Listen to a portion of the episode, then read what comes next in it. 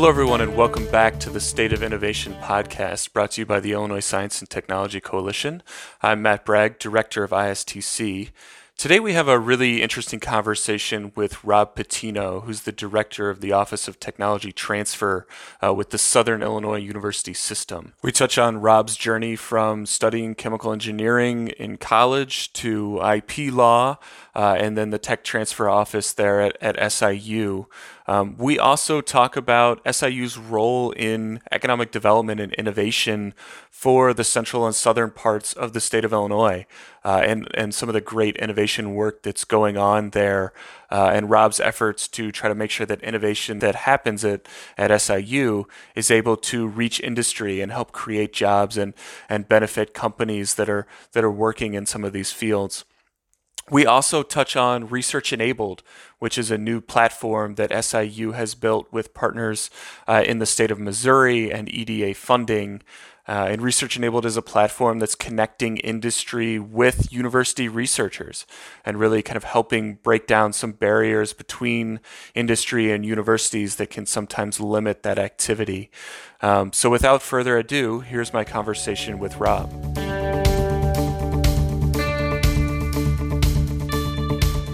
So, Rob Patino, thanks for joining me on the State of Innovation podcast. Thanks, Matt. Nice to be here. So, um, I want to get started by talking a little bit about your background before we dive into all the things that SIU is working on and you know some of your efforts to connect industry with universities and um, do things around you know joint research and that kind of thing so um, if you would maybe give us a little bit of an overview of your career path and kind of how you ended up in tech transfer there at siu yeah, thanks. Um, well, it's very, uh, it was a very serendipitous uh, path, I'll tell you that. Um, I am originally from Springfield, Illinois, and uh, got my chemical engineering degree at the University of Iowa. Um, tried working at a chemical plant in Muscatine, Iowa, where I decided that wasn't my cup of tea. Got a job offer in uh, Chicago working for Andersen Consulting at the time, which is now Accenture. Uh, did that for a while, met some really nice folks from Spain, ended up moving to Spain for a little bit uh, before starting uh, my law school uh, path, which, uh, to be honest with you, I, the only reason why I started that is because the dot com bubble popped and uh, it was really difficult to find a job. So why not get another degree?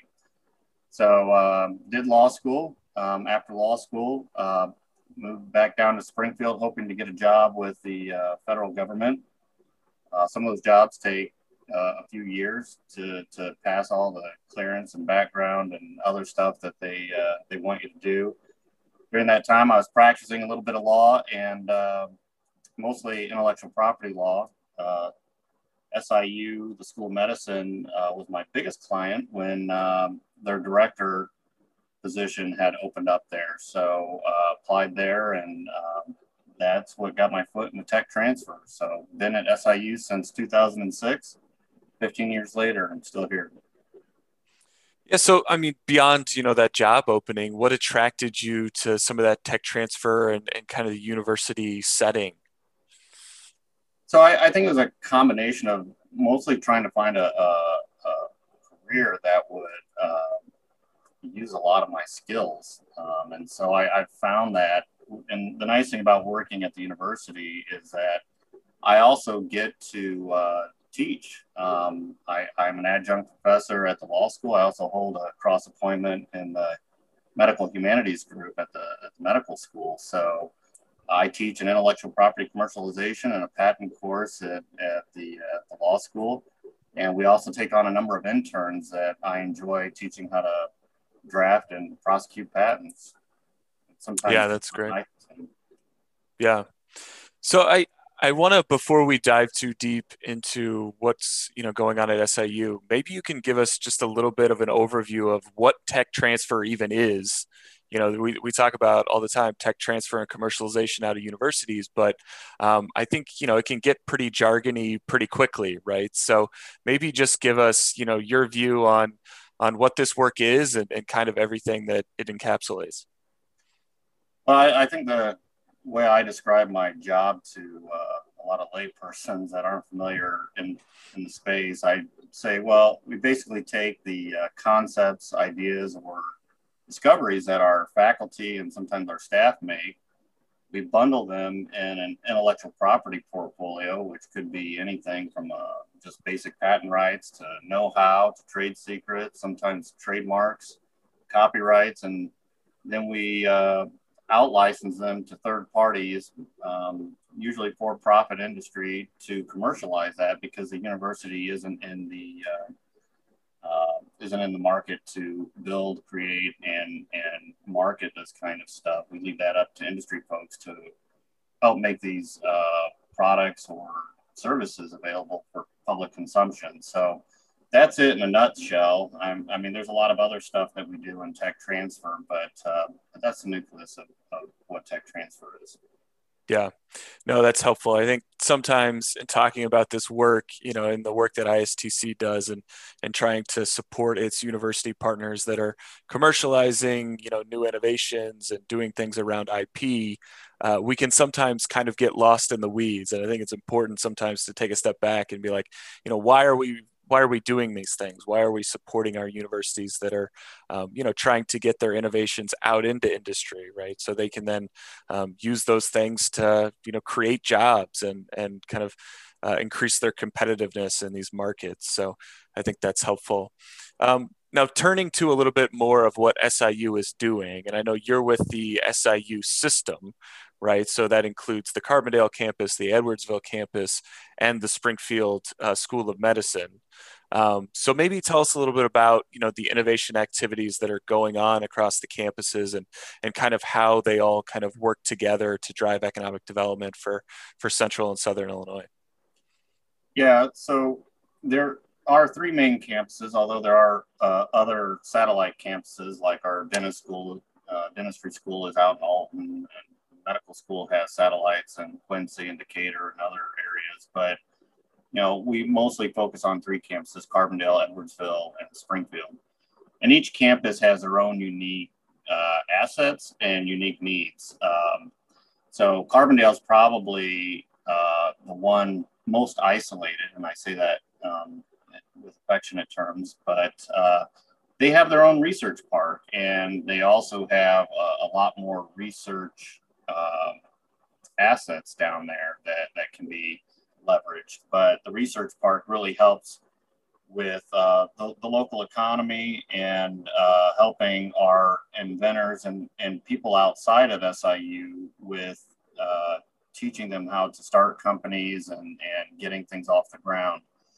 Uh, Edwardsville um, is definitely up and coming with their research capacity, but their proximity to St. Louis, they they leverage uh, T-Rex, which is right across the river in St. Louis, and uh, often a lot of faculty will use STL Bio and, and other things in that region to kind of help them move along uh, their assets and, and help with their commercialization act, uh, activities. In Springfield, uh, UIS has recently come up with uh, Innovate Springfield, which is an incubator here in Springfield, and they've hosted a number of SBIR uh, programs that our faculty have attended and, and, and have benefited from. So uh, it just depends on the campus and the resources that are there. So I'm curious, Rob, if there are maybe just you know one initiative that you'd like to highlight it at each of the campuses that's kind of new and and innovative that you know our listeners might be uh, uh, wanting to look out for. Yeah, I think there's uh, a few things that we can highlight from each campus. Um, you know, specifically at the School of Medicine, um, they've really been pushing their uh, population science program, which is like a public health uh, an effort, which is very serendipitous with the whole uh, COVID outbreak and, and how that uh, might affect an ur- urban population versus a rural population.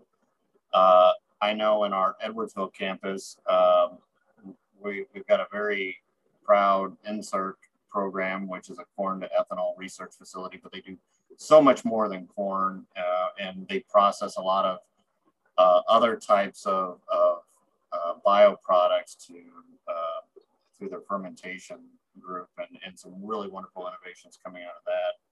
And I, I will highlight down in our Carbondale campus, one thing that's really unique is their Cannabis Science Center.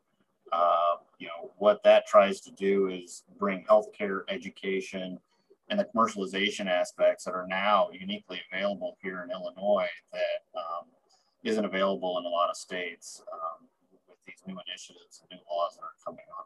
So uh, those are some things we'd, we'd like to highlight. Yeah, that's great. So I, am curious too. Um, you know, what are some of the challenges related to innovation and economic development in the regions that that SIU serves? I mean, obviously, we live in a, a diverse state regionally and economically, with um, kind of Chicago and then um, other parts of the state that are more rural and more focused on agriculture and some of these other industries. Um, you know, I, I like to think of it um, and the work that ISTC does is kind of leveraging our regional state universities to really be economic hubs for their regions, right? So I'm curious, you know, in SIU's capacity, you know, what are some of the, you know, the challenges and opportunities to, to being that economic hub for the region? Yeah, I think the, the biggest challenge, and this is what um, is, is very different uh, from SIU than, than our counterparts up in the Chicago area is that we are more sparsely populated. Uh, the assets are a lot uh, sparser as well, but more importantly, um, it's the I, I, think the investment opportunities. Uh, there's there are some investment groups down in uh, southern and central Illinois, but we find them to be very very conservative and um, you know, if they had a, a, choice of investing in a low risk but low return building opportunity, uh, brick and mortar shop, or uh, high risk, high return, uh, high tech uh, technology, they're, they're going to go with the brick and mortar. And we also find as, as our companies mature um, and they need greater uh, resources, especially in, in the financial and, and other areas, they, they tend to leave the region and will often travel to the coast because that's where the, the monies are to uh, grow and expand. So that's a, a major uh, challenge for us in, in, central and southern Illinois. Um, so, you know, part of that though is, you know, I would like to somehow leverage uh, Chicago more and, and the resources up there back down into central and southern Illinois. We, we do do a lot in St. Louis, but the resources in Chicago uh, are, are much greater than what we can find in, in the St. Louis region. Yeah, you know it's it's interesting too when you think about um, kind of the reputation that the Midwest has for um, kind of conservatism when it comes to investments. I mean that's even prevalent in Chicago right? I mean, we we have there was a statistic out there that Chicago had the the highest uh, returns for VC, um, and one of the theories for that was basically that you know the VCs in Chicago were only really willing to put money in what they thought were sure things, right? The kind of appetite for risk wasn't there. Um, but then when you look within the state, right, some of the the other you know investors uh, outside of Chicago, I think, are even more conservative right? So it's it can be a challenge to kind of you know find the right investments uh, in some of these more rural areas um, and connect them with the investment community.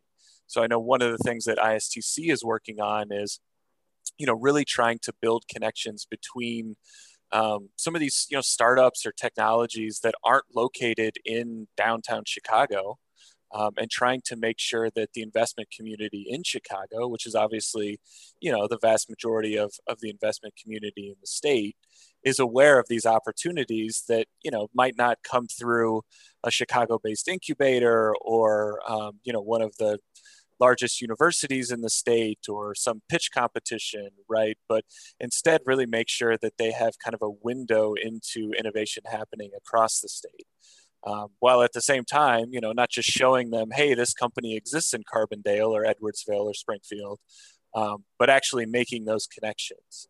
So it's it's something that ISTC is working on, and I'm hopeful in the next, um, you know, in the next several months we'll be able to kind of unveil some programming to to help make those connections, not just between the startup community and innovators and and investors, but also corporations in the state. Um, because Illinois is blessed with, you know, a pretty large corporate community. I think we have the fourth largest concentration of Fortune 500s in the country. Um, you know, and some of those are not in the Chicago area, right? I mean, we've got Caterpillar and ADM that are in Central Illinois, and um, you know, John Deere and and those that are in kind of the the northwest part of the state. So, you know, I think there's a real opportunity to, you know, build kind of some connectivity between those innovations and startups uh, in the state and, and make sure that, you know, everyone, investors, corporations, our entrepreneurial community are able to kind of connect um, geographically across the state. So I think we're looking forward to, to working on that more in the future. Um, but the next thing I wanted to get to is your work with Research Enabled. So I know I've been working with you on this for for months now, um, you know, trying to support the work that you all are doing and, and building uh, what I think is a really innovative platform to connect industry partners with researchers at universities uh, and really trying to make sure that we get this platform in front of as many partners as we can because I think it it's a really strong platform that helps kind of break down some of the barriers between industry and, and researchers at universities. So um, maybe if you can start just by kind of giving us an overview of how Research Enabled came about uh, and then kind of the capabilities that it has. Yeah, so I'll, I'll try and give you the, the Cliff Notes version of that, but uh, ba- basically, um, you know, from a tech transfer perspective, what we often do is we develop uh, or we protect ideas that may or may not be ready for industry to adopt and, and develop. And so we, I call it the push model. We push ideas on our industry partners, and if they're not ready for it, then we hope that the faculty member might create a startup company and and incubate that further to where it becomes attractive. Which you know, it's completely up to the faculty member to go through that exercise and, and invest that time, which doesn't often happen. Uh, there was a model that was very similar to this at Penn State called Gateway Innovation, and I call that the pull model. And uh, basically, it's what industry now has an opportunity to communicate what their research needs, we call research challenges, are. And um, our faculty then have an opportunity to um, communicate what they believe might be solutions to. And if they got more than one, they can post two or three if, if they have uh, different ways to skin that cat. And then basically the industry partner can then uh, take that idea and, and sponsor it or throw resources behind it if they, if they like that concept. So that's what the, the basic model was. Um, we've grown the platform beyond that to help with collaborations amongst uh, academia. So right now we uh, have a partner with the University of Missouri System. So basically there's seven campuses, three with SIU and four with Missouri. And if, if somebody, uh, I often like to use, maybe we have a physician who wants uh, somebody with some expertise with some memory shape alloy and they could submit something on the portal and find that expert to, to help with that medical device that they want to build or uh, maybe there's a, a, new drug, but it needs a delivery vehicle, such as um, some some type of solution, and, and that can go out on the portal, and and, uh, and uh, uh, somebody with that expertise can propose a solution to that. Um, but and and then beyond that, a lot of the regional manufacturers, if they have some need for some equipment or even some local expertise, let's say there's a company in Marion and they don't want to go all the way to Rolla for something, but there's something in Carbondale.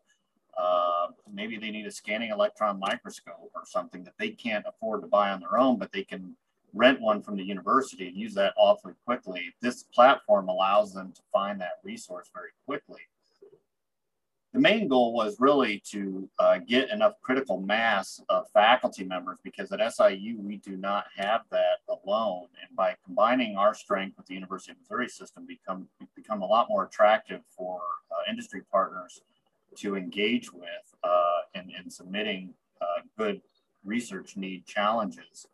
And we also want to try and keep the research dollars here in the region because if like some of our, our good partners um, like Bayer Crop Science, you know, they're they're going to go uh, anywhere and everywhere. But if we have something very attractive for them to use locally, they'll be uh, more excited to use that and and leverage that, and we'll keep the research dollars here in in the region instead of having it go out to one of the coasts.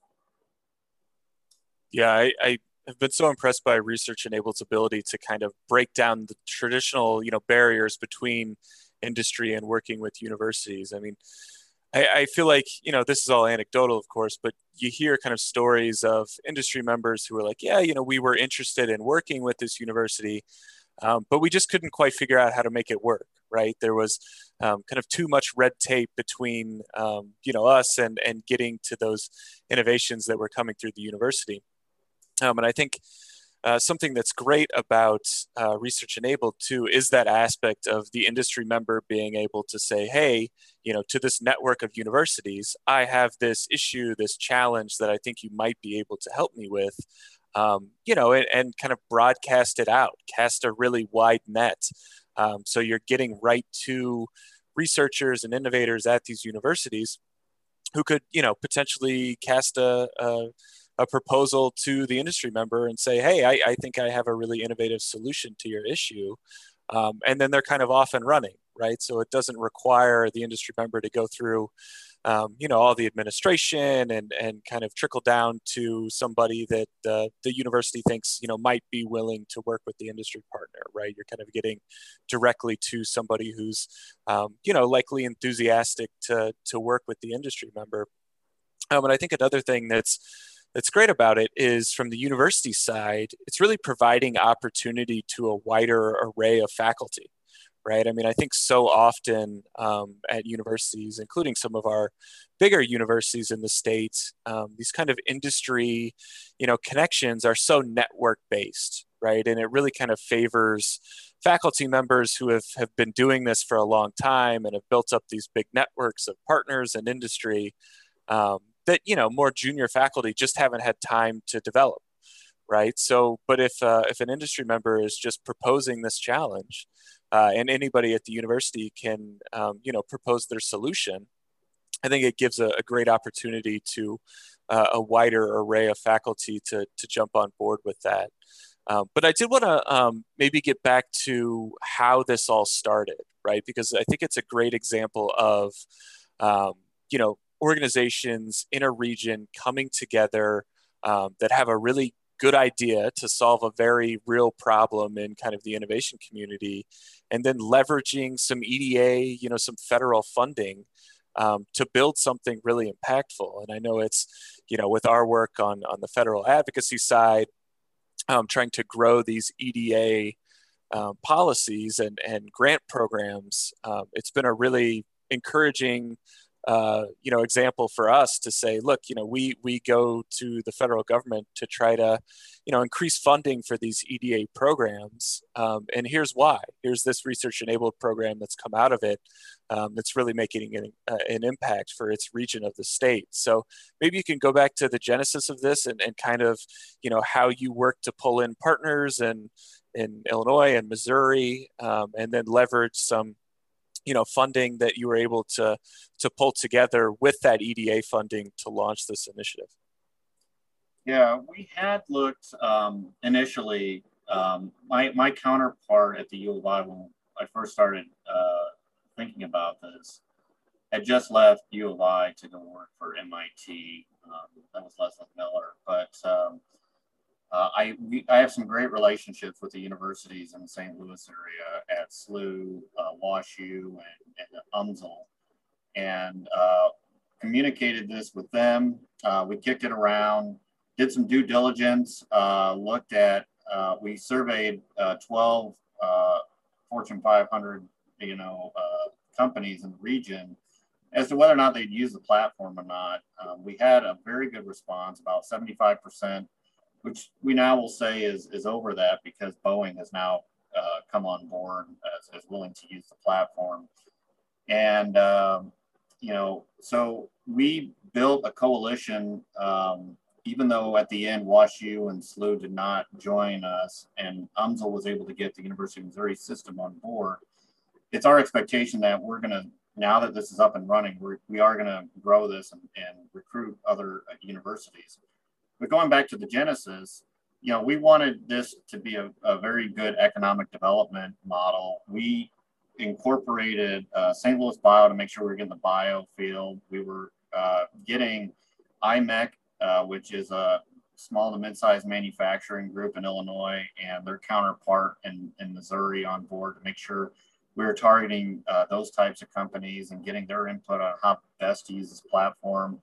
Uh, T-Rex was another one. They, they specialize with a lot of high-tech uh, companies and startups and just see how we could be a, a service to, to those types of companies. So a lot of those are startups and entrepreneurs that might want um, faculty uh, within our university systems to help uh, apply for an SBIR, STTR, or foundational grant to help get their companies off the ground. And then, yeah, with the EDA funding, there was this I6 challenge grant that uh, really spelled out how you know the, the, grants are very are a very good exercise to go through uh, the application process because it really gets you think about you know building a good governance structure, uh, sustainability structure, and and making sure you're reporting all those uh, adequately. So we are starting to get into our third year of, of the program and uh, looking to the future, we'll be looking uh, to uh, expand the research enabled platform and, and that's where we'll want to go next. Yeah, and I think you you touched on something that's really important there. That you know when we go to Capitol Hill and talk to lawmakers about these EDA programs, I always bring up that factor that you know these these grants aren't you know a they aren't millions and millions of dollars, right? They're typically about a million dollars or less over three years. Uh, but what they really do is kind of, you know, catalyze organizations to really work together, think about the initiative that they want to start, kind of how how it's going to look in the first year versus the third year, and kind of plan out um, you know everything that they want to accomplish and, and staffing and budgeting and all of these things that it takes to really build a, an impactful initiative like this. Um, and it's just so catalytic to these regional uh, economic development initiatives right? So i mean when you when you've got uh, a program that requires a one-to-one match in in-kind funding, which I know Rob, you and I have kind of banged our heads against the wall at times trying to get to that match uh, and pull dollars in for these grant proposals. Um, but what it does do is is force groups that are that are going in for these grants to really have to do a lot of due diligence and, and partnering and so much of the groundwork that it takes to be successful. Um, so you know that when EDA is funding one of these initiatives, um, you know it's it's a really valuable initiative, and it's it's not something that's starting from scratch and just got some funding and is now trying to figure out what it's doing, right? The, these initiatives have that kind of down and are ready to get that EDA funding and, and be up and running. So um, it's been something that that we've been obviously very uh, encouraging of uh, on the federal side, and then also helping um, our partners around the state to think about how they can access this funding and kind of what it takes to be successful. Um, but you touched on a little bit there as well, kind of, you know, where does research enabled go from here? I know um, we've been working to try to get other universities in Illinois um, on board, and I think we we've developed some serious interest and awareness in the platform. So uh, I'm curious if you can talk a little bit about, you know, what the next three to five years of research enabled looks like and, and what you're hoping to do uh, with the initiative? Well, I, I think the uh, the most ideal situation would be to secure some uh, additional uh, funding, whether that's through the EDA or some other uh, agency, whether it's through the state or um, there's NSF and, and other granting agencies at the federal level. But we will continue to look for those opportunities. Um, if and and the good thing about securing something like that is that it, it makes it easier to onboard additional universities because there is an expense on uh, you know getting them up and running uh, to use the platform. Uh, absent that, uh, it will likely be up to the research enabled group to uh, grow organically independent of any kind of uh, funding that would, uh, you know, uh, be provided. But I, I, don't think that's a, a, major barrier because the platform has now been built um, and I think it's ready to be adopted and, and, and utilized very quickly. Um, and I think strategically it makes a lot of sense for it to grow north into Illinois, outside of Springfield and Southern Illinois. Uh, hopefully, uh, I, I, think it makes a lot of sense up in Northern Illinois, where there's a lot of industry partners out there. And um, one of the challenges you find with a platform like Research Enabled uh, we have a really great relationship with the industry partners in our region, especially in St. Louis, uh, because they trust us, they know us. But it's it's harder to get that buy-in if you're not from the region. Um, and uh, as we grow, uh, and, and you're in that community, it's going to be easier for those industry partners in that community to trust.